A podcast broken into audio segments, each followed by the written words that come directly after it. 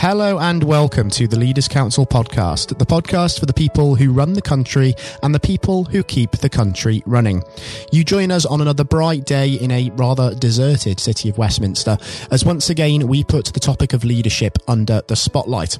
I'm Scott Challoner and I'm joined on today's programme by Simon Lane. Simon is the CEO and owner of Metspin Limited, a Hampshire based industry leader in metal spinning, which works with various sectors including aerospace, defence and nuclear. Simon, welcome to the programme and it's great to have you on the air with us today. Yeah, thank you, Scott. Great to join you. Thank you, Simon, for of course taking the time to uh, join us on the uh, the program today. And the purpose of this discussion is to really gather your take on leadership as a whole. And I think it's fair to say that leadership is something that's really being put to the test at the moment, isn't it? With the COVID nineteen situation, of course, and various business leaders having to really navigate this crisis and feel their way through this unprecedented territory. Tell me, for somebody working in a business which does collaborate with the aerospace sector the nuclear sector um, as well, businesses essentially will be keeping working during this time. How has it been for you as a business leader trying to get through this uh, last few weeks and months? Because I can imagine it has been a challenge in that respect. Yeah, that's right. It's been a challenge, but we have remained throughout all of the crisis. Um, right from day one, as the suppliers to uh, the oil and gas industry, uh, to medical devices industry, then we have uh, needed to supply critical spares to those industries, uh, which has necessitated. But right from the start, we implemented all of the required social distancing measures, and we uh, everyone's talking now about risk assessment. We did a very complete risk assessment right from day one, anyway, um, where we introduced like zero touch policy, uh, looked at our cleaning and policies throughout the factory, looked at the interpersonal uh, issues that we had, and um, basically acted on all of that right from the start. So they were the, the issues that we faced with right from the start. Um, in addition to all of that, we had to uh, also look at the customer base that we've got and uh, looked at how we can plan to diversify ourselves moving forward. So yes, we do a lot of aerospace work predominantly at the moment, but uh, also looking at how we can uh, move forward, go into some of the other industry sectors and expand there accordingly. Absolutely. And that's really something that boils down to adaptability, isn't it? And from a leadership perspective, that's incredibly important. Um, and it's important for various reasons. I mean, in a pure business perspective, of course, if we don't adapt, of course, we can't hope to have any sort of uh, longevity. But in very, very basic aspects of leadership, even boiling down to, say, people management, it's important to be flexible and adaptable, isn't it? Because no one approach is going to work with every single person.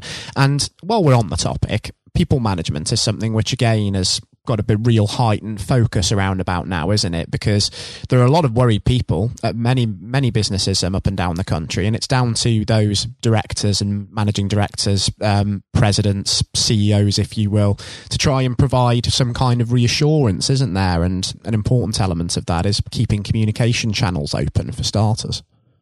Yes, exactly. And I mean, one of the key points about leadership is obviously being able to connect with your people so that you can lead them effectively.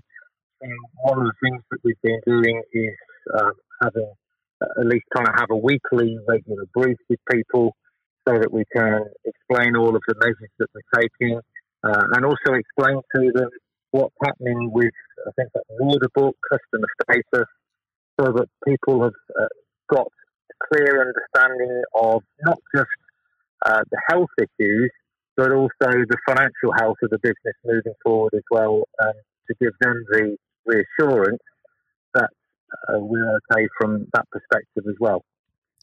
And it's so often said that times of adversity such as this do bring out the best in people. And indeed, we've seen some fantastic examples up and down the country of people, whether they've had to adapt to remote working or whether they've had to continue to uh, go working on site.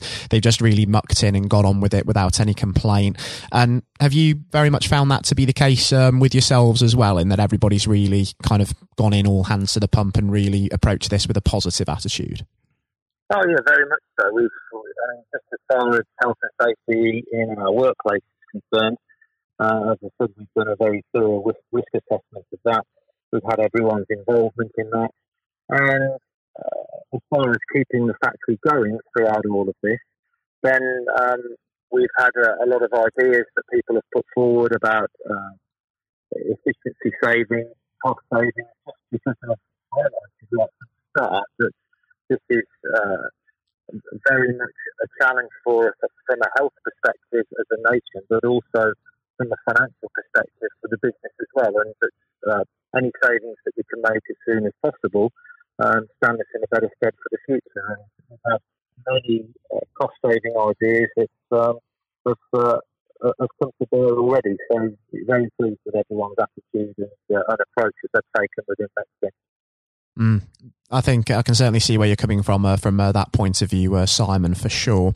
Um, if we do think about the future just for a moment and essentially future generations of emerging leaders out there, do you think that younger generations are a little bit afraid when they're in leadership roles of maybe trying new things and taking even measured risks while they're in business because they're essentially afraid of failing.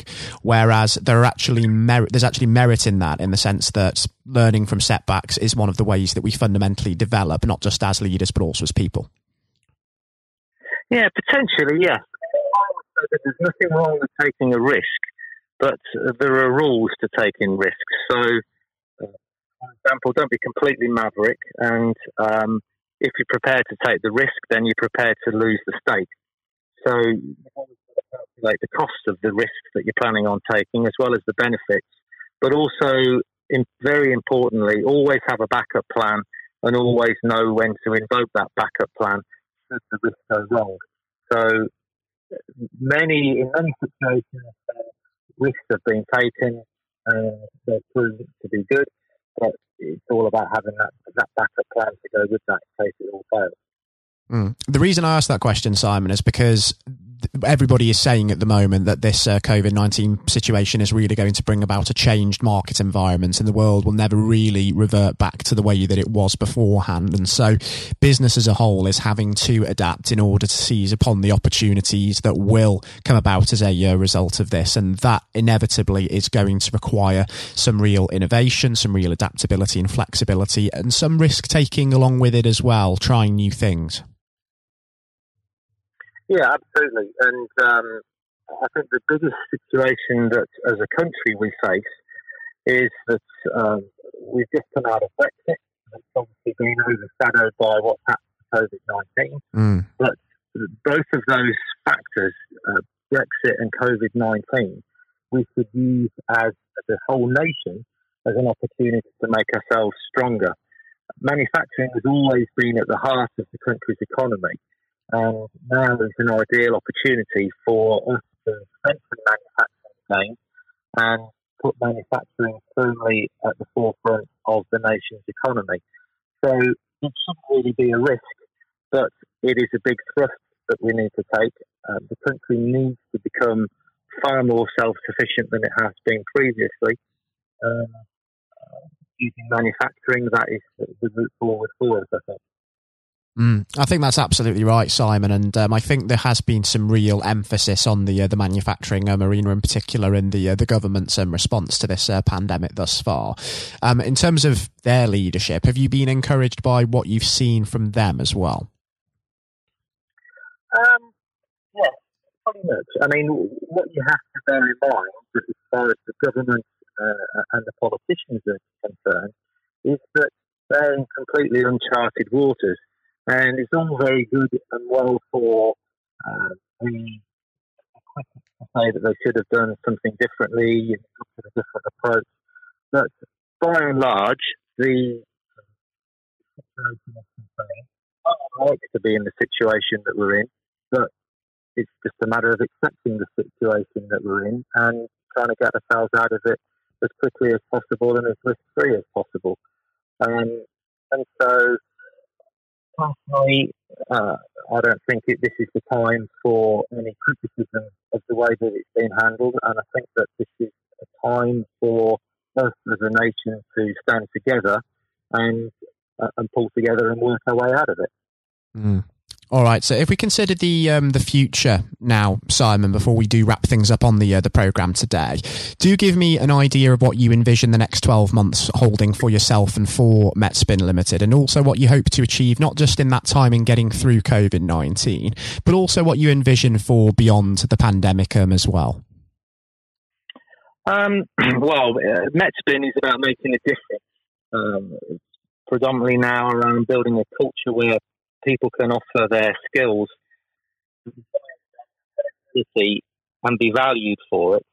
Um, my personal ethos is that I run this company as a family business. Uh, my wife works with me, and so does one of our sons. But everyone is treated as part of this wider family and is valued and respected for it. Um, so, in terms of what's in store for the company moving forward, it's about growth growth in new and existing markets and growth for the whole thing. I mentioned a post Brexit, post Corona world earlier on. Uh, and I really do think that we need to become more of a self sufficient nation um, without the shackles of the EU and minimising the reliance on using low cost economies. Um, so it's all going to be about growth, it's going to be about diversifying into well as growing into growing the existing ones. And at the same time as bringing our people along with us so that um, they develop at the same time. Mm. Very interesting uh, plans for the future uh, for sure, uh, Simon. And um, I think from a listener's point of view, I actually think it would be really beneficial um, if over the next year, once we start to see these plans come to fruition and we start to understand what the situation will be going forward, if we could perhaps catch up and have you back on the program just to see how the uh, the business um, is doing in uh, that sense and how things have fundamentally changed around us. Um, it is. Yeah, I'd love to. That'd yeah. It is um, a shame that we're just about out of time on the uh, the program uh, today, Simon. But um, I have to say it's been a really informative experience uh, today uh, having you on the air, and thank you ever so much for coming on to speak with me for the listeners' benefit. For sure, it's been a real, real pleasure. Okay, thank you, Scott. No, appreciate the time. Um, always love talking about that. So, um, uh, thank you for giving me the opportunity to market us. Thanks ever so much, Simon, and do take care and do stay safe with everything still going on as well. Okay. All right. Thank you, Scott, and thank you. Take care. That was Simon Lane, CEO and owner of Metspin Limited. Coming up next on the programme today, I'll be handing over to Jonathan White for his exclusive interview with Sir Andrew Strauss. Sir Andrew is, of course, a former England cricketer, but is currently the Director of Cricket for the England and Wales Cricket Board. As a player, he became one of only three England captains to have secured the Ashes, both at home and away in Australia. But notably, he's also the England skipper with the second highest number of Test victories victories under his belt in history. I hope you enjoy listening to the interview just as much as Jonathan enjoyed speaking with Sir Andrew, and that's coming up next. Hello and welcome. I'm Jonathan White, and today we are joined by Sir Andrew Strauss, former captain of the England cricket team and former director of cricket at the ECB. Sir Andrew, thank you very much for joining us today. Real pleasure to be here. Thank you. Uh, it, the pleasure is all of ours. You know, and you've had a distinguished career, as I said, both on and off the pitch in English cricket, recognised not least with your knighthood for services to sport just last year. So congratulations on that. Yeah, thank you. Um, now there have been ups and downs in the career, like any career, including public and private disagreements with certain individuals. And on that front, I think what everybody wants to know have you finally forgiven Marcus Trescothick for giving you that stupid Lord Brocket nickname? um, well, my recollection was it wasn't Marcus Trescothick who gave me that nickname. Oh. It was actually Mark Butcher. Uh, He's but, to blame. You know, I think there were a lot of people. It was the senior England teams at the mo- mm. at that time who wanted to sort of put me in my place and make sure that I didn't get above my station. So um, thankfully, it didn't particularly stick, other than within those group of players. And you really did try and get on their nerves by getting above your station, because of course, in your first outing, uh, you went on to score 112.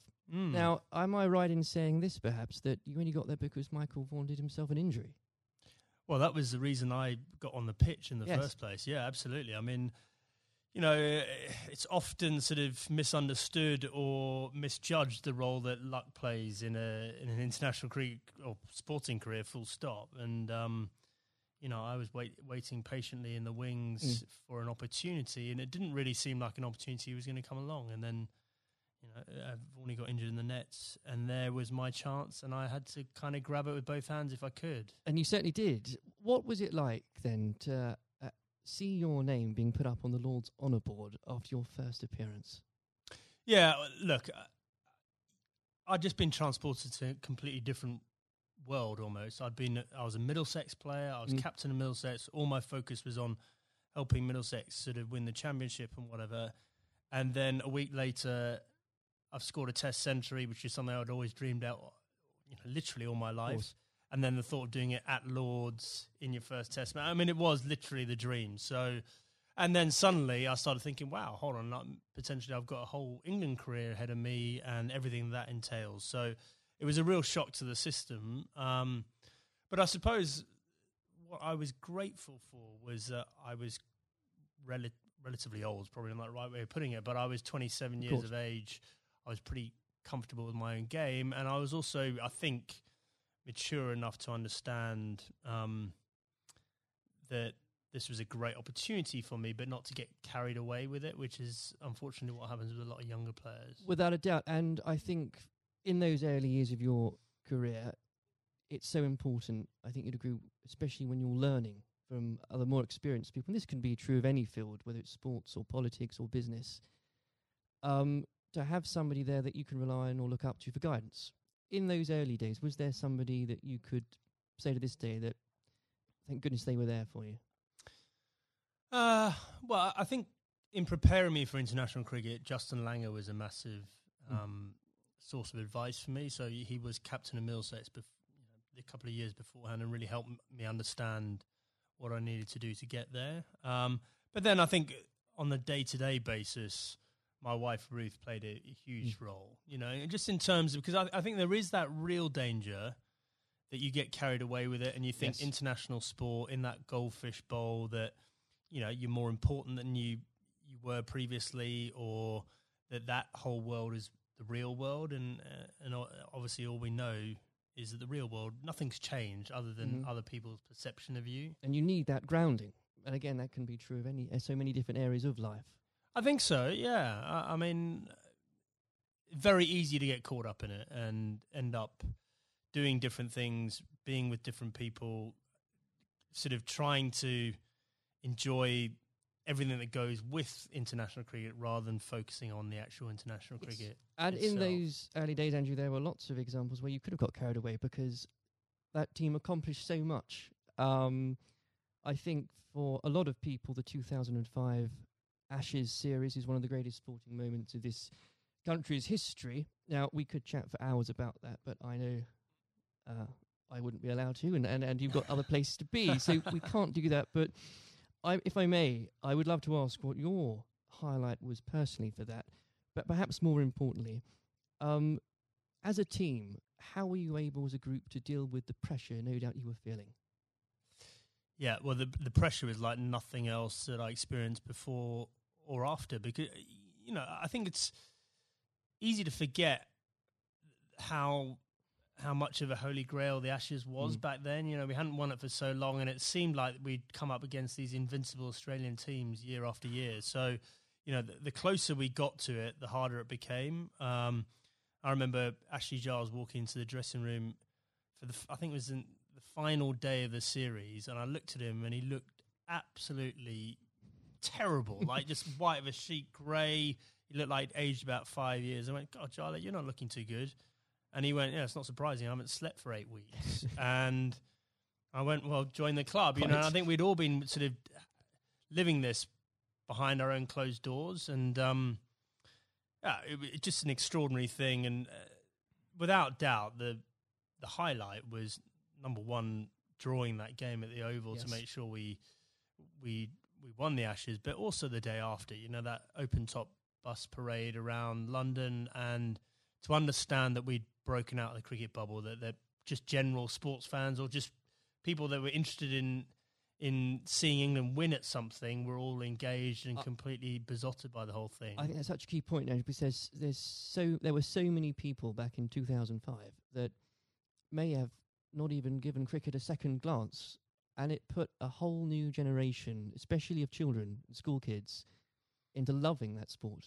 And so, beyond the actual competition itself, what a fantastic thing to be able to say was accomplished for, for absolutely. Uh, uh, everything you say there is absolutely right. Like we, we just sort of opened the doors of cricket to a whole new generation. But probably more importantly, it was the one and only time in my life that I got papped outside a nightclub that night when we were celebrating. You know, I felt like I'd really arrived as Well a done. celebrity. Yes. it only happened for that one night, unfortunately. But I, I did ask for a highlight, and if you didn't perhaps give a specific one on the pitch, uh, uh, so I would suggest perhaps that catch at Trent Bridge. No, no, no. I mean, the, the catch at Trent Bridge was, uh, you know, you see a ball, you stick out your hand, and it goes in. I, I think um, my personal highlight was I scored 100 in that fifth Test Yes. match under real pressure, and that that was one that, you know, that that wasn't a moment. That was a, a number of hours, and I had to dig pretty deep to do that. Now, obviously, not that long later, uh, and you were lucky enough and the privilege, I'm sure, no doubt, to serve as captain. And whether you like it or not, you become the focal point of criticism. Uh, you were looked on, up to, and relied upon to be strong, especially when the going gets tough. You become a leader in many senses of the word. Uh, during your time as captain, what qualities does one require to fulfill that role? um, well, a fair amount of resilience for starters. You know, you're absolutely right. You, you know, I, I remember when I, I got the role, it, it did feel like biggest sort of poison chalice of all time, and the you know Yes. sort of a litany of England captains had sort of been churned up by the job prior to me taking over. So th- there was that sort of realization this is going to be a tough thing to do, um, and you're going to have to dig pretty deep. But I think actually the most important thing was sort of just pushing all that noise to one side and just clarifying okay if i'm going to do this job what is it that we really want to achieve out of this and so you, th- suddenly that becomes a bit more exciting and a bit more enticing the idea of well we can do something that's never been done before here and i've got the opportunity to to play my part in that so um you know i think that would that was a big part of it for me um you know, I think a lot of those qualities around leadership, I don't think you know you have them until you're in that situation. And it's very hard to prepare yourself properly for those sort of situations. Um, and when managing a team, uh, you're required to manage, of course, what some people could call big personalities. Others could use different, shorter words. How poisonous can it be, players, when players, and indeed, and this applies again to so many different areas of life, when individuals um, think they are perhaps more important than than a team? Well, I, I think probably worth broadening out that a bit. You know, I, I think there there are all sorts of different people that you have to um, sort of contend with in a team environment, and uh, the job of the leadership or the management is to tr- to try and sort of gel them all together and get them bought into what you're trying to do and whatever. So, you know, th- there are some people that are a bit more self-absorbed. There's some people that are slightly more maverick in the, the way they they view the world. Um, there's some people that are very quiet. Uh, there's some people that are, you know, p- perhaps very worried about what might go wrong. And so you've got to try and Mm. understand all these people individually and try and get the best out of them. Um, but th- th- yeah, there was definitely a line there for me in terms of um, embracing difference up to the point where someone doing following their agenda was going in the completely different path from the team's agenda and you know if and when that happens that that should be a problem for a leadership and if it isn't a problem then you're not doing your Th- job properly. Absolutely. Um, and w- with all that in mind, actually, uh, and perhaps this is a bit of a mean question, but what advice would you give to others in a similar position, leading a team, um, being looked up to? What would be the key advice you'd give to them, and that you couldn't really do without it? just generally about leading I a team think so, okay uh, number one thing about leadership i'm absolutely certain about this is that the people you're leading need to know that you care about them Mm. and if if they genuinely believe you've got their best interests at heart they will forgive all sorts of other inadequacies you might have and i definitely had many um, because they, they'll know your heart's in the right place and they uh, they'll feel comforted. There'll be a degree of sort of psychological safety or some or whatever it might you might term to to make sure that the, team comes together when the going gets tough. If they genuinely don't believe you care about them and you're in it for yourself, um, doesn't matter how charismatic you might be. It doesn't matter, you know, how gregarious and and how um, impressive you might be as a person.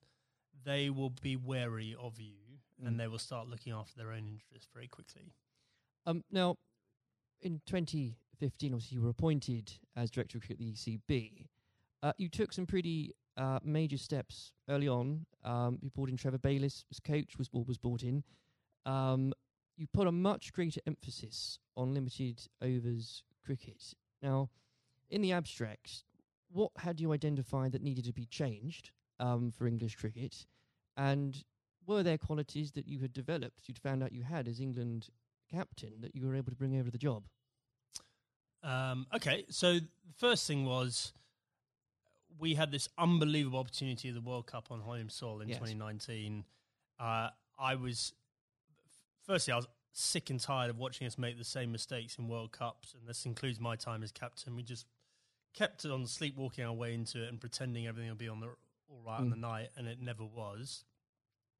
Um, and so I definitely made it our priority to win that 2019 World Cup. I thought that was more important than anything else that was going to be taking place in my tenure. Um, and I knew in order to do that, we had to completely shift our perception of white ball cricket. Quite a radical shift from what we, we, what we were coming from. Yeah, but Hmm. the rest of the game had moved on, Yeah. and the rest of the game had understood that white ball cricket was playing an increasingly important role in, in both financially, but also in in terms of players' focus and interest. Um, and we had to move. In fact, we didn't have to move at times. We need to get ahead of the time. So, you know, we had to completely shift our both our philosophy, but also the way we played in order to do that. Um, and I was very lucky uh, having both Trevor Bayliss and Eoin Morgan, who were prepared to sort of role model that and lead that through. Um, and the second part of your question around what had the England captaincy sort of done to prepare me for the role, I, I think I was comfortable leading. I was I knew the environment. I knew what I was getting myself into, and, and in the early days, I could leverage some of the relationships that I had with the players. But actually, I found it a very different challenge because you are so so far removed from what's going on on the ground, and so you know you're relying on other people to have to you know buy into what you want to happen and then do it themselves, Mm. and often you know in different time zones in different parts of the world. So that was that was a very new experience for me. Well, I think the strategy paid off, and uh, I don't know about you, but when watching that World Cup final again, as so many people did in this country, it's once again it inspired another generation of, uh, especially school kids who again might not have given cricket a second look, who have now become avid cricket fans. I know of some, and, what what a wonderful thing that must be. Yeah, it was an incredible day, wasn't it? I mean, I think in our vision, like when we're talking about the opportunity of winning the 2019 World Cup, I had this vision in my mind of Lord's on a sunny day and a close finish and the incredible kind of, you know, emotion that went with it. Mm. No one could have dreamt No, uh, how it played out. I've never seen anything. I've never seen a game of cricket like that in my whole life, and for it to be the World Cup final was quite extraordinary. I know some fantastically avid cricket fans who were googling there and then what exactly the rules became because I Yeah, well, so was was- I. yeah. Actually, yeah, absolutely. Um, now, Andrew, in your in your wife's memory, you established the Ruth Strauss Foundation last year. Uh, in doing so, whether you'd admit it or not, yourself and the foundation has become an inspiration to thousands, husbands and wives, mothers and fathers, sons and daughters. Please do take some time, if you wouldn't mind, and you to explain to the listeners the work the foundation does and and what it's been like to lead a project like that. Yeah, thanks. Um, well, look, I mean, we obviously had a very tough journey as a family. First of all, Ruth being diagnosed. Ruth was someone that was always well. You never think she was going to be someone that was sort of laid down by cancer. And for us to find out that she had lung cancer was Mm. extraordinary. She'd never smoked a, a cigarette in her life. And I think we all had this perception of lung cancer being a smoker's disease. Absolutely. Um, and so, just uh, having gone through the experience, and obviously some very low times, and us coming to terms with the fact that that Ruth had stage four cancer and she was going to die, um, we learnt a lot in that process, and and thankfully we had time for me to speak to Ruth before she died about legacy and what we could do to make something positive come out of you know this experience we'd all been through. And so after she died in December uh, 2018, uh, I came back and launched a foundation with two f- focuses. Number one, to fund research into these rare forms of lung cancer. These mm. are the non-smoking lung cancers. Um, five to seven thousand people each year in this country are diagnosed with these. No one knows why they're getting them, um, but they're on the increase, and it's women, young women, that are affected more than men. Extraordinary so, numbers. Yeah, I mean, it, in the list of top ten cancers, it's number eight. Rare forms right. of lung cancer, number eight. So it's not really rare. It's probably a misnomer, but it's um, yeah, we're really lacking in funding and understanding.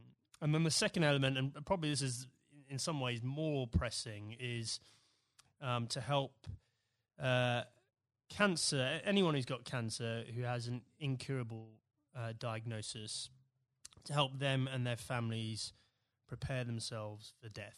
Mm. And so, in order to do that, we need to be able to find ways of them having open conversations with each other because if you do this well, it should help the bereavement afterwards if you're well prepared for it. It's not something people like to do. I was very lucky that Ruth wanted to do it. Um, but also, we have to have that debate about about the taboo of death, and yes. you know, effectively, how uncomfortable we are talking about it, and certainly how bad we are preparing for it. If you if you think for a moment about antenatal classes before you have your mm. baby, like how we're preparing you for the how your life's going to change, and we do nothing around death, even though we're all going to experience it in one shape, way, shape, or form. And um, you know, we, I think as a society we need to be better than that. We, we've come a long way in so many different areas, and especially around mental health.